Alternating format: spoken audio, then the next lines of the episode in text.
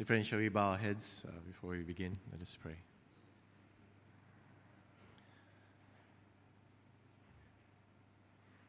Dear Lord, would you use me as your vessel to speak into the hearts of all our people, Lord, that we might hear your word and not just hear it, but be doers of your word. So may the words of my mouth and the meditations of all our hearts, O Lord, be acceptable to you, our rock and our redeemer. Amen.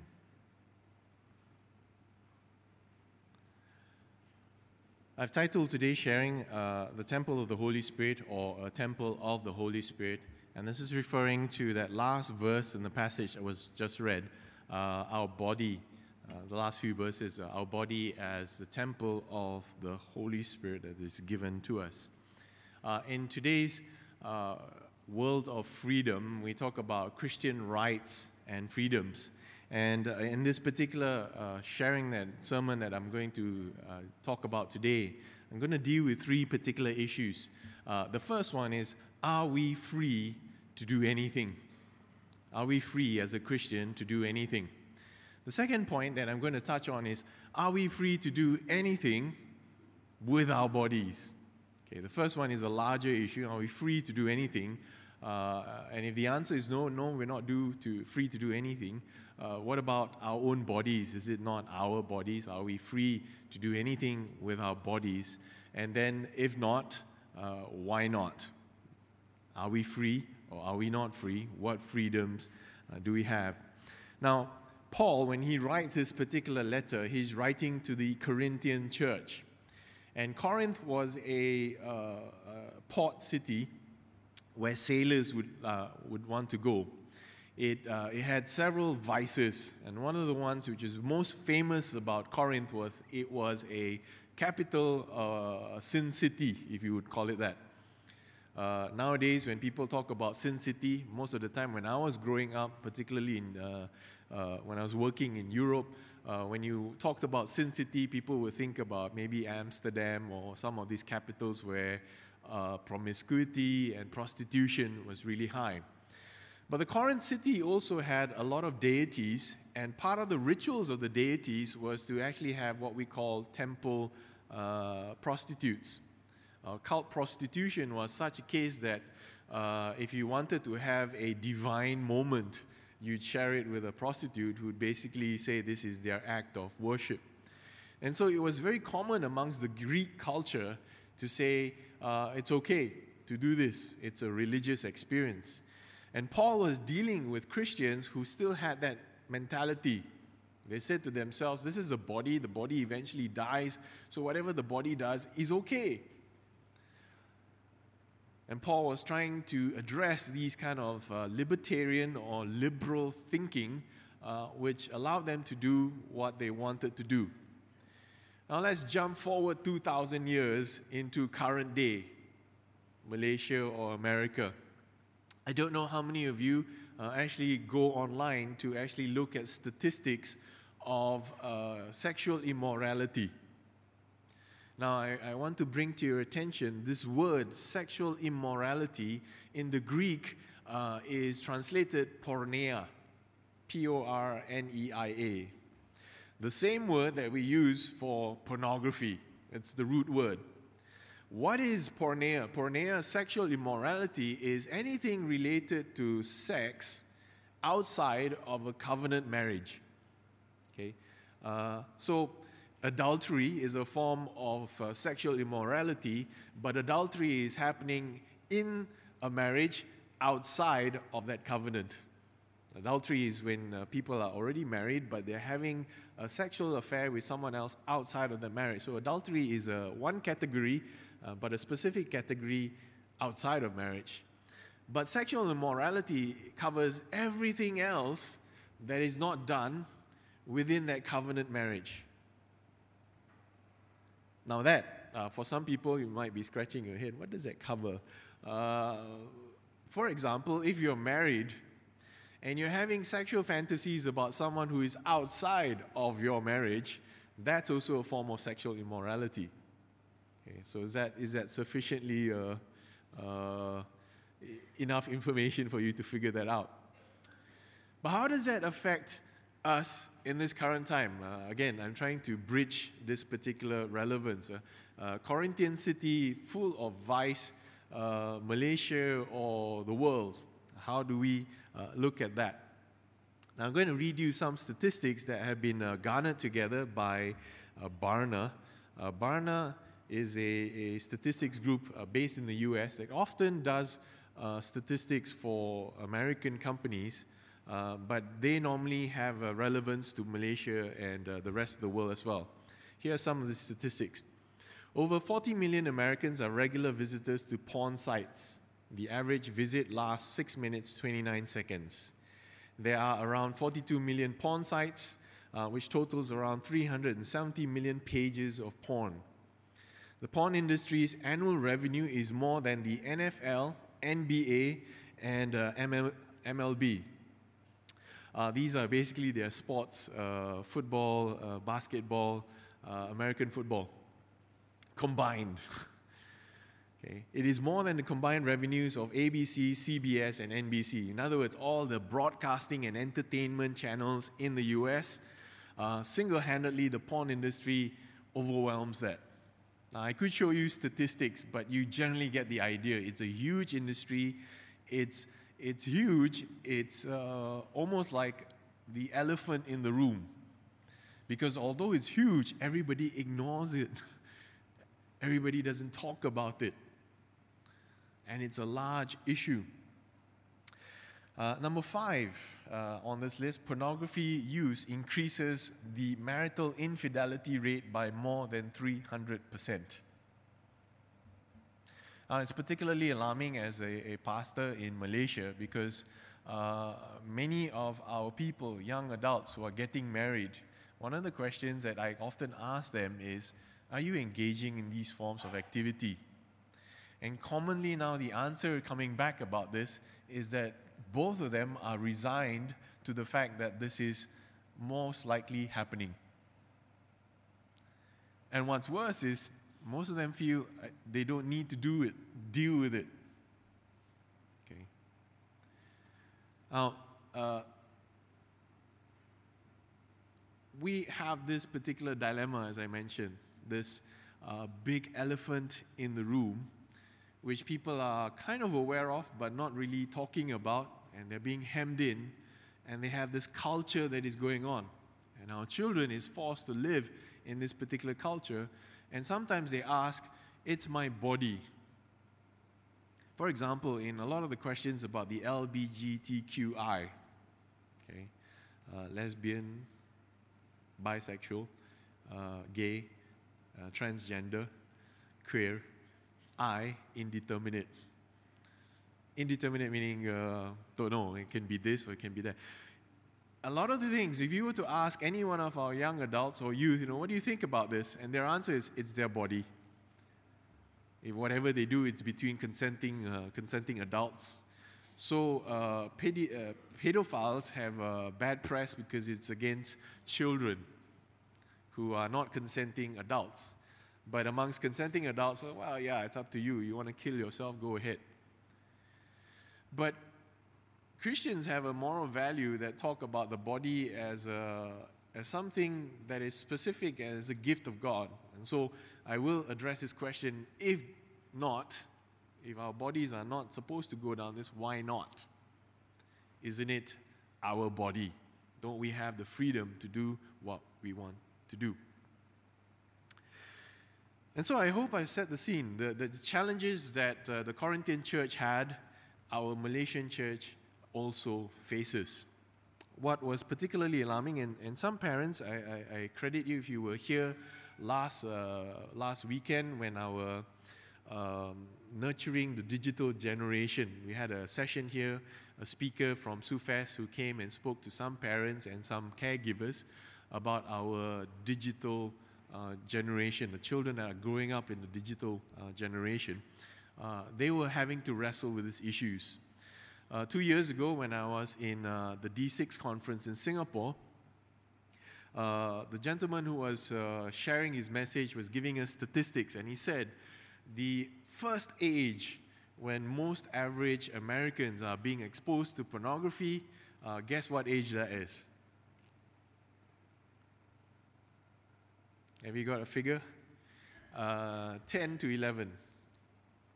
10 to 11 years old, children are being exposed to pornography. In other words, they would already, at that point, have seen uh, some of all these stuff that's going on.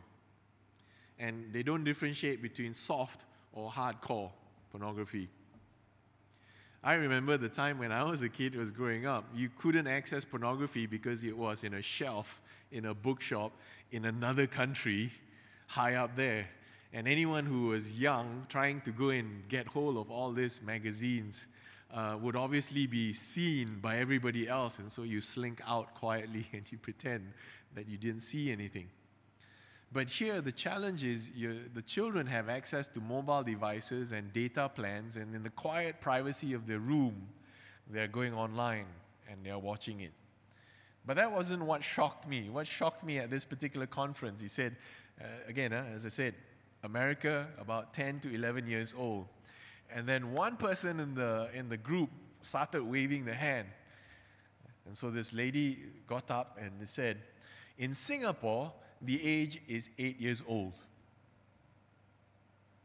And the reason why it is lower is because Singapore is a digital generation. Higher access speeds, you know, broadband, uh, fiber access, and they are quite free in the sense it says, yeah, freedom. Go ahead, learn. So here's the challenge. And Paul is trying to give uh, right thinking about sexual immorality, okay. And again, I'm not just talking about pornography, I'm talking about all sexual acts that are outside of covenant marriage. And in particular, he's dealing with this issue of prostitution or a person who visits a prostitute. In other words, he has gone the next step and engaged in, uh, in a, a sexual act that is outside of it. Now, I apologize for some who might be feeling very queasy. Well, how can the pastor talk about sex and prostitution and pornography and all these other things in a church? Do you realize that when I talk to the youth, the youth will tell me, we never talk about it in church. Nobody preaches about it from the pulpit. And so, if nobody talks about it from the pulpit, nobody defines a boundary and a standard, therefore, we are free to do what we want to do. And so, for their sake, bear with this discomfort but hear what the text has to say to us. Now, let's begin. Paul is most likely repeating a maxim uh, of this libertarian uh, Corinthian people, including the Christians, who said, I have the right to do anything. And in your old NIV version, the, the 1984 version that you have in the pews, everything is permissible. The gift of God's forgiveness makes it such that all things are forgiven. So Paul is trying to address this wrong thinking. I have the right to do anything you say, but not everything is beneficial. I have the right to do anything. So he repeats himself. It's a, it's a word play that he's doing, more visible in the Greek, but it's a word play. I have the right to do anything, but not everything is beneficial. I have the right to do anything, but will not be mastered by anything. So he says, You have the freedom, but the freedom has its conditions, or uh, true freedom, in a way, has its uh, restraints being placed on it. So, are we free to do anything? I'm answering the first point that I said that I would talk about. Are we free to do anything? Uh, and Paul's answer is all things are allowed, but not all things are beneficial. And in, later on in chapter 10, verse 23, he says, they don't all build up. So if you were to ask yourself, I can do this, the law permits me to do this, and my strength in the faith permits me to do this. But the question I need to ask myself, although I'm free to do this, is is it beneficial? And the question of benefit uh, in this Greek understanding is not benefit to myself, but beneficial for the body and the community.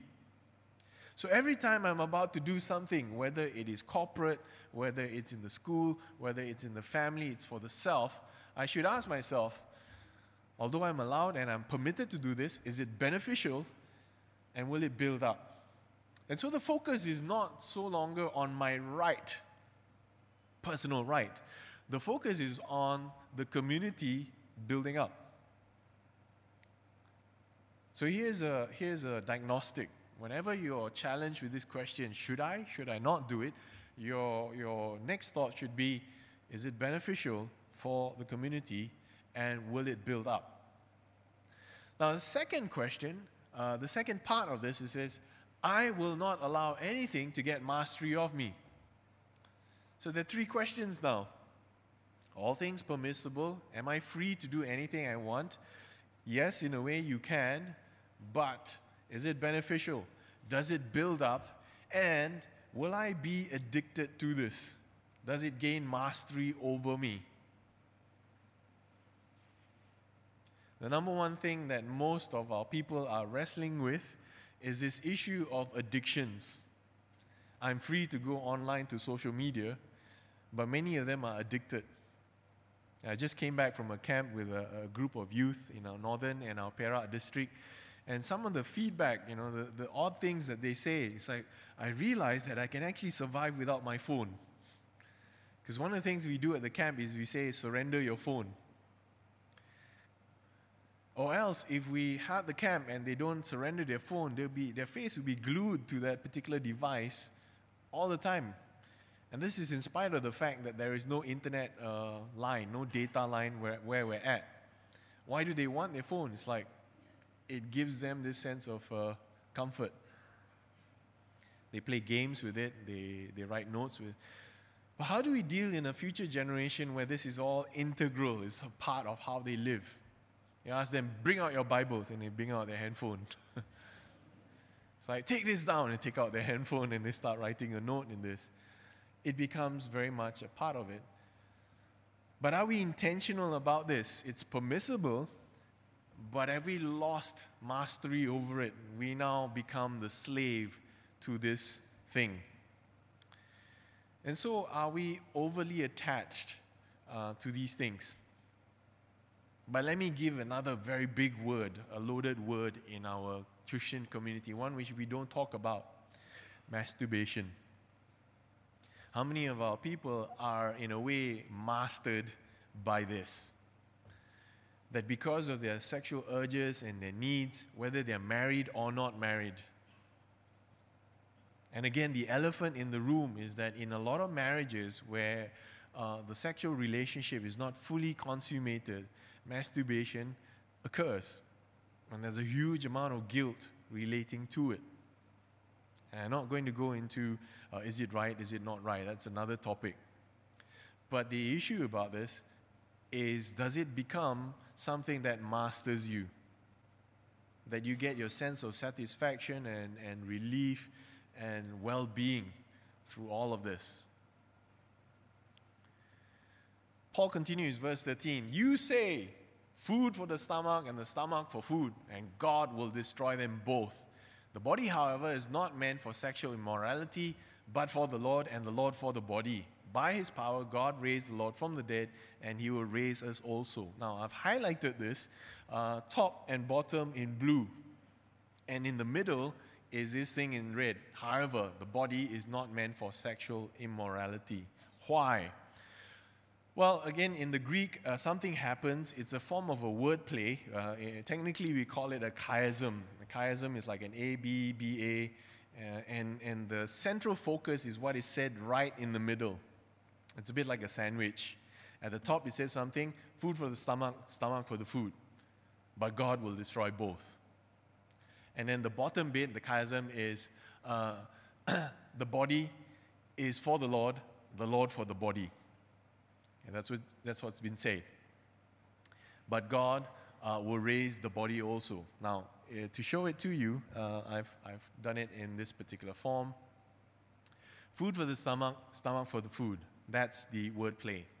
Uh, God will destroy both the one and the other. This is the, uh, the literal translation in the Greek. Uh, but the same will not hold for the body, is the thought that he is arguing about. Then the second uh, the second principle that's being said the body for the Lord and the Lord for the body. But the one that stands out there is not for sexual immorality, which is the bit that is in red. That's the one that is being highlighted. that the body is not for sexual immorality. God has raised uh, the Lord and will raise us by his power. So, in other words, you're free to do what you want to with your body, but it shouldn't be used for sexual immorality, porneia. It's not intended to be a tool purely for your own self satisfaction. Now, again, I want to be careful how I said this, how I say this. It is God who created man and woman. It is God who gave us our apparatus. Okay? It is He who basically say, this is how you shall create children, and He who basically makes it pleasurable. In fact, it is the most intimate activity of any man or woman. And so He created this. And therefore, He's now also creating these rules about if He created and designed it this way, to use it in a different way for different reasons and different purposes is an abomination, a corruption of His original intent. That's where uh, the desecration occurs. So, verse 15, he continues Do you not know that your bodies are members of Christ Himself? And so, this is one which we begin to slow down and start chewing on that because we read the words, but we don't often put it into our hearts. Your bodies are members of Christ Himself. Me, a living person, and corporately all of you are bodies of Christ Himself. You are His living body. Shall I then take, and this is where he goes into the irony and sarcasm of his rhetoric. Shall I then take members of Christ and unite them with a prostitute? Never. Do you not know that he who unites himself with a prostitute is one with her in body? Now, Paul is taking this idea from Genesis but also from what Jesus said. For, you know, the two shall become one. That God created man and woman, the two shall become one. And so the sexual union and the consummation of that marriage, covenant marriage, in sexual union make them one. And so when a person unites himself with a prostitute, he is one with her in body. The two will become one flesh. But whoever is united with the Lord is one with him in spirit. One with him in spirit. Now, we understand uh, temple or, or, or uh, body uh, in, a, in a very abstract kind of way.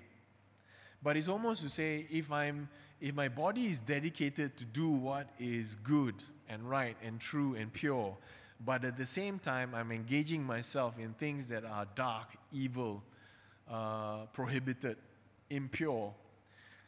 It, it creates this huge rift. In the, in the alpha uh, marriage preparation and the alpha marriage enrichment type courses, uh, Nicky Gumbel likes to give this example of uh, gluing two pieces of paper together. The two shall become one. You bind these two pieces of paper right? Then you try and tear the two pieces of paper apart. What happens? Uh, effectively, bits and pieces of the paper end up getting torn. Now, do that many times with different pieces of paper, and you see the impact of a person's body or soul being ripped apart. So it has these consequences. And Paul is not talking about uh, the worldly consequences of this immorality. I mean, he doesn't go into a theology of adultery, neither does he talk about this. He's getting to a more root issue, a more core issue that the Spirit of God is within you. So let me summarize that. Are we free to do anything with our body? The body is for the Lord, the Lord is for the body. Okay, that's a, that word play that is done. Your bodies are members of Christ Himself, but whoever is united with the Lord is one with Him in spirit. These are three thoughts uh, that we need to have in mind whenever we think about this sexual immorality. The problem is, we don't often think about this. If we truly had faith and we truly believe that as Christians now, we have uh, repented of our sin, believe in Jesus Christ, and receive the Holy Spirit, through baptism of the Holy Spirit, and now we have the Spirit in us. Now, if the Spirit of God is with us, and we are one with the Lord, any act of evil, any act of darkness is with Him in residence. That's the staggering thing if we ever think about this. But your mind, as well as mine, likes to play tricks and just ignore the fact that he's resident in this house. We, we kind of like say, uh, Lord, can you go back into one of those dark rooms and close the door and let me engage in what I'd like to do here because it's pleasurable, it's fun. Uh, you know, just pretend that you didn't see this. Hello. he's all seeing God. He's omnipotent and He's with you. And so, in these activities that we engage in, in the sexual immorality, are we, in a way, uh, grieving uh, the Lord, grieving the Spirit of God who is in us? So, uh, verse 18, Paul continues flee from sexual immorality, flee from porneia. All forms of sexual immorality, again, definition important. Flee from all forms of sexual activity whether in mind, in thought, in will, in body, right? That is outside of the covenant marriage. Okay, you might you might not like this, but the definition that God gives is sexual activity is within the confines of covenant marriage, nowhere else. But whoever sins sexually sins against their own body. Uh, do you not know that your bodies are temples of the Holy Spirit who is in you, whom you have received from God. You are not your own, you were bought at a price. Therefore, honor God with your bodies. Therefore, honor God with your bodies. How do we think about these things? That if the temple, okay, and the, the modern day equivalent that people tend to relate to is that the church and we always say the church is not a building, but we tend to understand things in a, in a more physical sense when it's concrete and physical. You wouldn't want to set up a gambling den and do blackjack or poker in church Monday to Saturday. And then on Sunday, take out all these things and say, okay, let's have a service now. You wouldn't want to do that. It seems like uh, if, if I tried even suggesting that, I'll be shipped out straight away. But then, do we consider this about our bodies? And, and, and Jesus, as well as Paul, as well as many others, are now going further and saying the temple is no longer this physical structure that is empty for most of the day and then now is inhabited with people on Sundays. The temple is you. The Spirit of God resides in you and is in residence with you. Now, whether or not you realize it, in other words, like, whoa, God, you're in there somewhere? Where? Or whether or not you feel it, Scripture tells us that's the truth. So, in spirit and in truth, He's in residence. And the moment that we engage in these things, this is where Paul is now talking about the issue at hand. Remember, I posed the three questions Are we free to do anything? His answer is no not if it doesn't build up, not if it's not beneficial, not if it's addictive. In other words, you become enslaved to this activity. The second question are we free to do anything with our bodies? And his answer again is no. In fact, you are free to be restrained. you have that freedom to now come under that restraint. And the next question is why? Why not? And his answer is not on the basis of what you are free to do, what you're not free to do, your rights and your privilege. His answer is based on a theological understanding of the body. He says, You don't do this because primarily God is with you in your temple, in your body. What is a temple? A temple is a place where God meets man. Every place of a temple whether or not you acknowledge God, uh, God Almighty, uh, Jehovah, Yahweh, all places uh, of the temple is where people meet the divine. You are now, therefore, walking temples. That anyone who comes to interact with you is coming to the temple where God abides in you, and they meet God through your thoughts, your words, your interaction, your body. Because your body is the biggest receptacle of information from outside and outside. So, how you treat your body relates to other people what your idea of God is. So, many of us have encountered this before. We go around and you say, Oh, that man is a Christian, and, every, and people say, Pui, you say he's a Christian. But he, he talks like this, he does this, he thinks like this, and he's having affairs. What kind of a Christian? That is the desecration that occurs. And so it says, therefore, honor God with your bodies. And so, for my young friends who are struggling with this, uh, particularly in, in nowadays where people travel and they like to stay together in an apartment, in a hotel, uh, their, their boyfriend and girlfriend, they're steady and they're very, very tempted to share a room together. Decide beforehand that you want to remain pure, that you want to basically give this gift that has been kept aside, specially for this one person. You do not want to end up in, in this being one body and united with another person that is not in a covenant marriage. How do we go forward from this? There are three calls, I would say uh, a call to purity and holiness. So, the purpose by which we do this is we have a body that is given to us, a freedom given to this body in order to do what God has designed it to do. Okay? Not a freedom that we own this body. Therefore, I look at my body as a steward of my body. It's mine to use but it is ultimately owned by God. He created this, He's the owner. So He defines what my body is allowed to and not allowed to do. Uh, a freedom to be restrained and a ministry of presence. Let me explain this a little bit further. Do you not know that your body is a temple of the Holy Spirit? If it's a temple of the Holy Spirit and if God abides in there, there's a call to purity and also to holiness. A holiness that calls us to be set apart from the ways of the world. To not be like the rest of our friends who are engaging in uh, outside of covenant uh, sexual relationships. It is a call to basically remain pure because God is with you at that moment, at that time.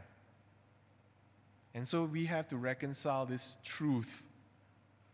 Even if we feel that God may not be within us at that point in time, this temple that we are subjecting to these things that God has said do not do, God is there with us. And we grieve the Holy Spirit each time we do this. But the second point I say, your body is a temple within you, therefore means that you have the ministry of presence. You ever been to situations where uh, a person is in a coma, they don't understand you, or even in our youths when they go into the mission field, they go into an Orang Asli village and they say, I can't speak the language, I can't talk with them. But do you realize that when you are there, you are in prayer and the Holy Spirit of God is with you, you are a receptacle and a channel of God's presence in their midst. And so the ministry of presence is to be present with the Spirit of God with you, in you, to respond according to how God prompts you. It could be in prayer, it could be in acts of service, providing water to a person. It's just being present.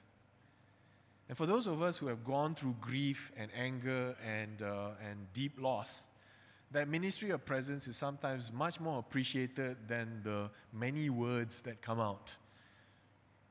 Okay? Because in many words, there is much sin. we say the wrong thing. We say, Your, your condition is like this because, and it hurts. So the ministry of presence is to be with that person as an encourager, one who is alongside with you. But it goes here you are not your own. You were bought with a price, so glorify God in your body. This is, this is where I say we, are, we have a freedom that we've been set free to be restrained for God's use. Okay? Because we've been bought with a price, very, very pricey, very, very precious. We're not our own, and we're called to glorify God in all that we do. So, again, my challenge to you will you take up this call to purity and holiness? Will you exercise this freedom to be restrained because you were bought with a price? And will you exercise this ministry of presence for within you, in you, through you, the Spirit of God will interact with others? Let us pray.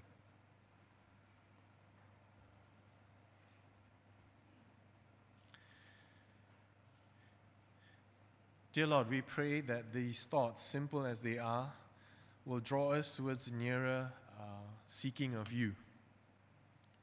I ask, Lord, in your mercy, would you convict us in our sin, in our brokenness, Lord, when we have engaged in thought, in mind, in word, and in deed. The sex, these acts of sexual immorality, Lord.